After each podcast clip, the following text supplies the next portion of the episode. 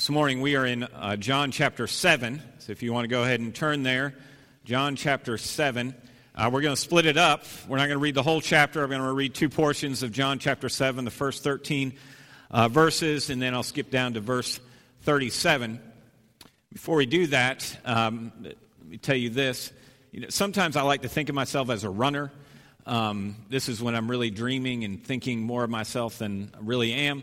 And when I'm really thinking of myself as a runner, I remember one time I signed up for this race. It was a 10K, and uh, I'd never run that far before, but I said, you know, I was feeling pretty confident that maybe I could. I could pull it off, and, and maybe in a respectable way, even.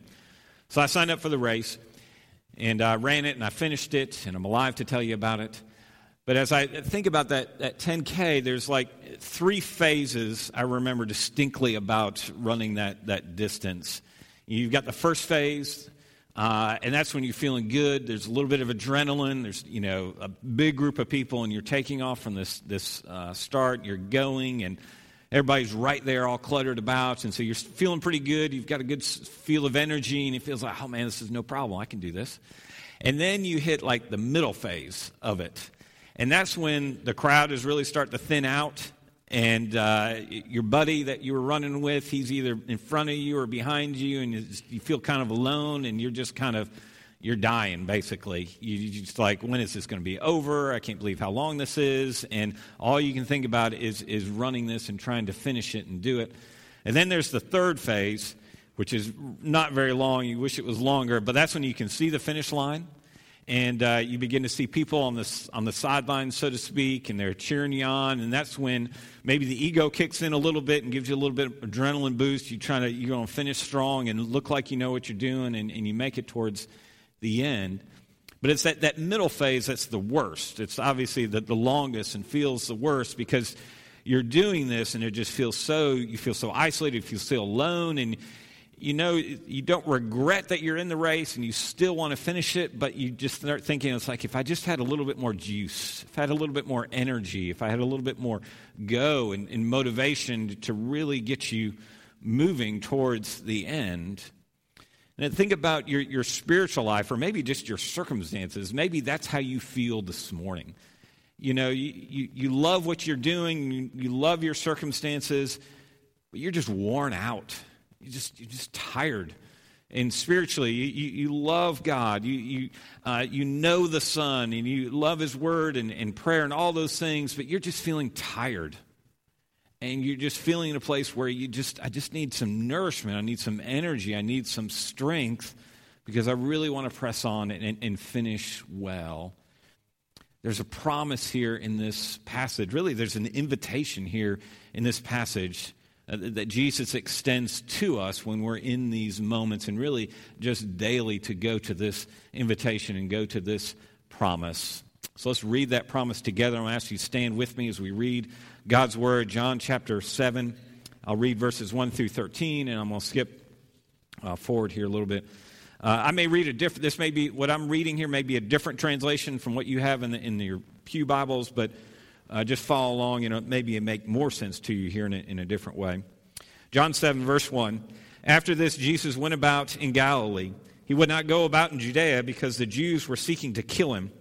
Now the Jews, Jews' feast of the booths was at hand. So his brothers said to him, Leave here and go back to Judea, that your disciples also may see the works you are doing. For no one works in secret if he seeks to be known openly. If you do these things, show yourself to the world. For not even his brothers believed in him. Jesus said to them, My time has not yet come, but your time is always here. The world cannot hate you, but it hates me because I testify about it that its works are evil. You go up to the feast. I'm not going up to this feast, for my time has not yet fully come. After saying this, he remained in Galilee. After, but after his brothers had gone up to the feast, then he also went up, not publicly, but in private the Jews were looking for him at the feast and saying, Where is he? And there was much muttering about him among the people. While some said, He's a good man. Others said, No, he's leading the people astray. Yet, for fear of the Jews, no one spoke openly of him. Now, skip down to verse uh, 37. Verse 37 On the last day of the feast, the great day, Jesus stood up and cried out, If anyone thirsts, let him come to me and drink. Whoever believes in me, as the scriptures has said, scripture has said, out of his heart will flow rivers of living water. Now this he said about the Spirit, whom those who believed in him were to receive, for as yet the Spirit had not yet been given, because Jesus was not yet glorified. When they heard these words, some of the people said, This really is the prophet. Others said, This is the Christ. But some said, Is the Christ to come from Galilee? Has not the scripture said that the Christ comes from the offspring of David and comes from Bethlehem, the village where David was? So there was a division among the people over him. Some of them wanted to arrest him, but no one laid hands on him. This is God's word. It's absolutely true and given to us in love. Let's pray together. Father, would you give us ears to hear? Uh, we treasure your word. We need your word. We pray the truth of it uh, would find its place in our hearts and in our minds. In Christ's name, amen. Would you please be seated? I'm sure you've been in a situation where somebody has had to cry out to, to get your attention, or maybe you were the one crying out to get somebody's attention. I can think of uh, two situations where this happened uh, to us. One is involved my son, who was probably you know, maybe, maybe not yet a year old at the time, uh, we were doing what we love to do, and that is to go and get uh, pizza. And we were at this pizza restaurant, and we're sitting at one of those tables that seats four, but it's really feels like it seats two very comfortably. But they've got four chairs there, and we're all kind of packed in. And our son is in the high chair, kind of sitting at the head of the table there. And you know, if you've been around kids in a table situation like this, they've got 10 foot arms, okay? They, they just reaching, and you just feel like you're just on defense the whole time. We get our drinks ordered, we put in our order for our, our pizza, and we ordered, it's one of the type of pizza place where you just get one big pizza, and they'll bring it out on the, on the tray, hot tray, and they'll put it down on like a little stand, thank you. And um, so we're waiting, we're waiting and waiting, playing defense with Knox, and Finally, the pizza comes, and we're hungry and we're anxious to get in there. And of course, Knox in his 10 foot arms, you know what's going to happen, reaches out and just splat. I mean, right in that thing. And Janelle and I saw it, and it was like everything went into slow motion. You know, he saw his eyes got real big, and he took in a big breath, and he just let it all out. And it was just like, you know, hot sauce and cheese on his hand. Poor guy, he had a big old blister right on his finger for like days after that, but he was just going to get our attention with that. The other time was, um, and this was a little bit more interesting. We were living in Florida at the time in this apartment. We lived on the second floor. I was doing youth ministry, and it was my day off, and it was during the week. And I come out, Jen and I were going to go and do something, I don't know what it was. And um, I come out of the apartment first, and I'm like, you know, maybe 10, 20 feet in front of her. And I walk out the door, and again, it's, you know, it's the middle of the day kind of, and so there's not a lot of cars there because everybody's at work. And as I'm walking down the steps, there's this woman on the other side of the parking lot, and she's just staring at me. I'm like, what is going on? Why is she staring at me? What's the deal? And I walk further along and get to my car, and I turn around and I look at our apartment, and now I know why she's staring because there's all this smoke that's coming right uh, off the roof there, right behind our apartment. There's apartments that sit parallel to each other. And the apartment behind us was on fire. I mean, it was on fire, going really good. And so I've got to do what I've always wanted to do, and that's that pull that fire alarm that's there that you see in those apartment buildings. And it actually worked because that fire department was there like presto. They were right there, and they, they put it out. And Florida's everything's made out of stone, so nothing's really going to like go really far with that. We got a little bit of water damage, but that's what it was. Is somebody had a candle in there, of course it spilled, and that's what happened. So that was a, a, me yelling out or crying out because of an emergency. Knox cried out because he was in pain and he was miserable. In this passage here, Jesus is crying out because he has a promise. He's got something to declare to us, a truth uh, that he wants us to know about. And it's that promise that I want us to think about this morning. This invitation that Jesus cries out with. And this invitation is to, to have our thirst quenched. But to get there, we need to unwrap it like this. We need to think about the context of Jesus crying out. I want to think about the invitation itself, how Jesus cries out to us. And then a period of examining really are we hearing this cry? Are we hearing this invitation? Are we seeing it getting traction in our lives? Are we seeing it play out? Are we really believing it? So, first, the context of Jesus crying out. And this is, this is important because it's going to lay the groundwork. You've got to stick with me to understand a little bit more of the invitation to make more sense uh, to us. So, two things to talk about with this context the oppression that he's experiencing, or excuse me, the, the opposition that he's experiencing, and then the occasion of it is the context. The opposition, we've seen this, John's gospel, and really all the gospels, every once in a while they'll highlight the people that are against Jesus. Uh, the, whether it's misunderstanding or whether it's like we just don't like you, we don't believe in you, and we are against you. You see this opposition come up all the time. We, we saw it in John 6. You remember that Jesus feeds the 5,000, and that was a sign. But the problem with the crowd was they wanted the sign and not what the sign signified. They didn't want Christ, they just wanted more bread. And so there's opposition in the form of misunderstanding or not being willing to believe. The end of that later on, it, it, that bred opposition from the religious leaders, uh, opposition over his authority, his divine authority. They didn't like that and they pushed back against it. And you see that the, the seed of, of, of, wanting to kill him and, and make that a, a final solution really start to, to take root in their lives.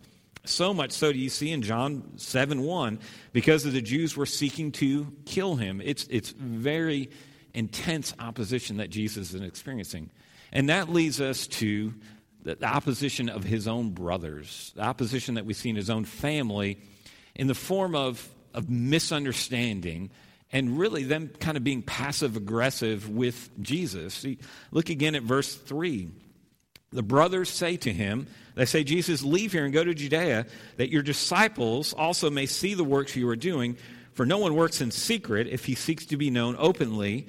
If you do these things, show yourself to the world. Now, what the brothers are saying is go to the city. There's a big celebration going on. It only makes sense if you've got these miracles, if you've got these gifts, if you've got this, this ministry and message, go there. Uh, it, do it there. That's where you can really wow them and, and show the crowds and have this great big gathering come around you. They're, they're kind of challenging him, and I think they're kind of being passive aggressive with him.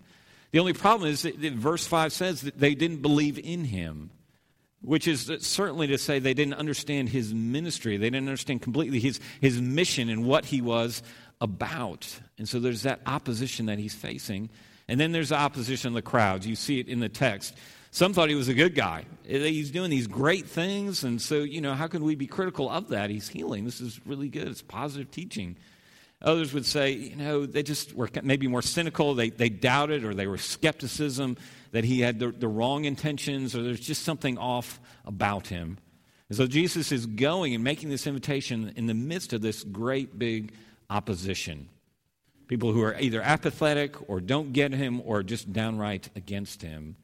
The other thing that we need to know about this context is the celebration that's, that's going on, the event, the, the, the feast uh, the Feast of Booths or the Feast of Tabernacles. It's a big deal. The Jews had like three great festivals at the time, three things that really drew them together uh, as, a, as a nation and as a body of, of people. And this was one of them the Feast of Tabernacles, the Feast of Booths. And it was meant to remind them of that, that period in their lives as God's people in the wilderness when they're wandering. After the Exodus, God's released them there from those with those plagues, and they're wandering in the wilderness from place to place to place. And God provides for them. He provides food for them. He provides water for them. And they're going and celebrating and remembering this. If you walked in Jerusalem during this time, that the visual you would have was a lot of people camping out because they were staying in these booths or these um, temporary shelters or these tents. They all camped out in Jerusalem for like seven or eight days. And you were, they were physically, with their eyes, reminded of what God did in their lives and these practical ways by, by living like this and celebrating it like this. So, all these people living in these, what we would call tents today. The, the, the feel of the city would be a sense of joy because this took in, coincided with, with the harvest time Uh, and, and y'all get this because we live in this kind of culture where agriculture is, is so big. But this was before um, ir- irrigation. This was before, you know, uh, pesticides and, and, special seeds. And so they, they were distinctly dis- dependent upon God in a unique way to provide this harvest for them. And God provided. There's a sense of celebration. The rains when we needed, the, the crops matured when we needed them and expected them. And there's this uh, bringing all that in and celebrating God for doing this in their midst and doing this in a special way for them. But maybe the more important thing is for us this morning is the ritual that was taking place. The ritual would be every day they would go to the temple, and there would be the priest there, and he would have this special pitcher and they would go out as, as a body following this priest. He would go to this special pool and he would draw water, fill that pitcher up with water. And as they're going back and forth from that special pool back to the temple and so on, they'd be reciting these psalms from the Old Testament, the book of Psalms, singing those and, and praying those. And the priest would go back and he would take that pitcher and he'd pour it over uh, the altar there. And they would do that over and over again. They would do that so many times that they would see these, these streams of water that would come off of that and would form on the dirt ground that was there around them. And in this setting, and in this, uh, over the years, it was also this celebration reminded them of the Messiah that was to come. Just as the water came onto the ground, it brought life, it brought harvest, it brought everything that they needed. The Messiah is going to come, and he's going to provide everything that we need. He's going to bring life into our hearts and into us as a nation. And so, knowing that context, we hear Jesus' invitation. You look down at verse 37 because he says, I'm not going to the, I'm not going to this thing, but he does show up and he shows up in a real private way. And for whatever reason, Jesus stands up and he cries out in verse 37 If anyone thirsts, Remember, this water, these streams that they're seeing with their eyes and experiencing in the city, if anyone thirsts, let him come to me and drink. Whoever believes in me, as the scripture has said, out of his heart will flow rivers of living water. Jesus is saying, This is the invitation to come to me. I'm making this declaration. I am, I am this living water. If you're thirsty, come to me, and I will quench that thirst out of your heart will, will flow this, this living water, this life giving water in and through you. He's saying that they're seeing this celebration, the picture, the water, all these things. Jesus is saying, I'm the fulfillment of that. Uh, that. Those things point to me. They point to my ministry and what I'm doing for you and what you can expect from me when I'm in your life, when I belong to you. And he's not just saying this, he's not reciting it, he's not giving a lecture. He's not performing an apologetic, but he's crying out. He's making this proclamation. And some people in that crowd, they're opposed to him. Some people in that crowd are apathetic to him. Some people in that crowd don't get him. Some people in that crowd are just now understanding who he is. And he cries out, I am the living water. I can quench your thirst. And if you're a Jew, you know the Old Testament. There's so many times where Jesus uses water to describe this relationship and the promise that was to come. There's, there's places in the book of Ezekiel, in the book of Zechariah, where it talks about this, this streams of living water and Christ coming to fulfill those things as the Messiah.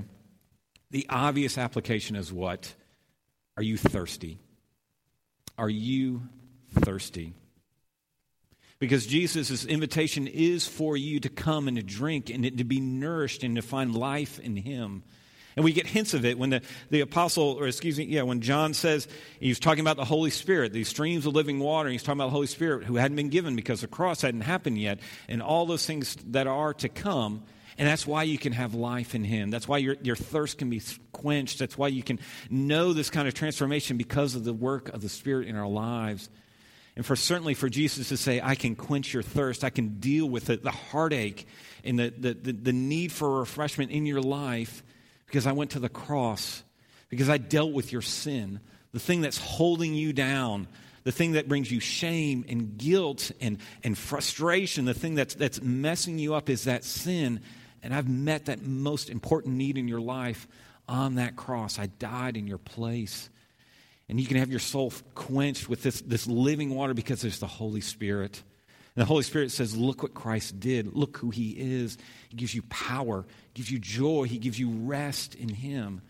And so if you're sitting there this morning, you're sitting here and you're thinking, I am thirsty, I have needs in my life, that's the best place to be to get this water. Because you finally come to the conclusion that, you know, my job is great but it still leaves me wanting. My relationships are great, but they still leave me wanting. The, the stuff and the, the things I'm able to do and all the toys, all that stuff is, is great, but it still leaves me empty. You're thirsty. And Jesus says, Come to me and you can find your soul quenched.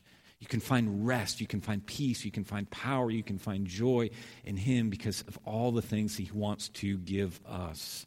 He gives us Himself, and He gives abundantly to us. And this leads to this uh, next question I have for us, and I think it, it should raise some examining. How do you know if you're if you're drinking this water? How do you know if you're you're seeing Christ like this in your life, where your soul is being quenched by the, the water that He provides for you? Think about the results in your life. Verse 38 Jesus says, Out of his heart will flow rivers of living water. Out of his heart will flow livers, uh, rivers of living water.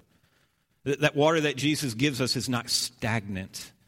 There's a sense of momentum, there's a sense of movement in our lives when, that, when we receive the Spirit like that, when we know God like this, when we go to Him like this. Uh, somebody put it like this ask the question Are you a fountain or a drain? Are you a fountain or a drain in your Christian life? Are, are you consuming God or are you giving? Is, it, is there movement there? movement in your life. It, God it works in our lives, and there's movement in our in how we deal with other people relationally, and there's movement in how we respond to our circumstances. A, a couple of examples: it, the idea of being a, a, fountain of life. When the Spirit comes into your life, when you when you drink from Christ and believe His promises, and align your identity with Him, and, and do all those things you're seeing Christ. The Spirit's working and pointing to His truth, to who He is, what He's done, and what He promised to do, and what He commands us to do. And it doesn't leave you sitting there, but there's rivers of life flowing out of you. Suddenly you're aware of, I need to serve them. There's an opportunity to, to minister to them, to care for them. Your, your eyes are off yourself, and you stop being so self indulgent or, or doing this or that, worrying about your own agenda, but you start thinking about other people around you. That, that you become a fountain of living water, that there's movement in your life.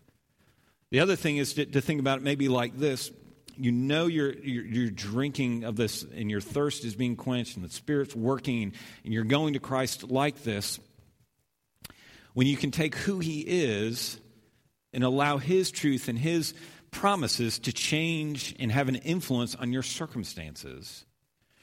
For example, if you believe God to be wise, you know, on paper we believe Him to be wise, but He's wise in relation to your life and to your situation and what you are dealing with. He is a God of wisdom operating there. And so you know you're trusting Him and you're believing Him and you're going to Him, receiving from Him, when you're in those bad circumstances, they don't make sense. Instead of being living in anxiety and living in fear and living in despondency, living in that way, you remember God is a God of wisdom. And I, I can trust Him with my life. I can look and say, the gospel was, was wisdom for me. He met that need in my life. How could He not meet this need and that need? I can trust Him. You may not know why he's doing things, you may not know the outcome right now, but that doesn't mean you can't trust him to be wise in your life. Are you thirsty? Are you willing to say, My way of doing my life is just not working, and I need to come and experience this fountain? I need to experience this water in my life. This imagery of water is, is, such a beautiful thing, and it reminds us. You go back to the Old Testament, how it, God's people, even then, they struggled with thirst.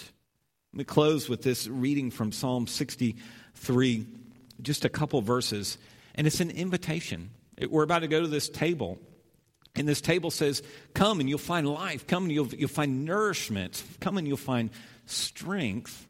And the question for us is, are you going to be thirsty? As you participate in this. Psalm 63, make this prayer your own. Oh God, you are my God. Earnestly I seek you. My soul thirsts for you. My flesh faints for you, and as in a dry and weary land where there is no water. Because your steadfast love is better than life, my lips will praise you. My soul will be satisfied as with fat and rich food, and my mouth will praise with joyful lips. Let's pray together. Father God, we pray that this would be our prayer, that we would realize our thirst, and that you would give us eyes to see that you are a God who can meet our thirst and nourish us, replenish us, and strengthen us all by your grace, all because you gave us the gift of your Son. May we receive this truth as real in our lives. We ask in Christ's name. Amen. We move down here.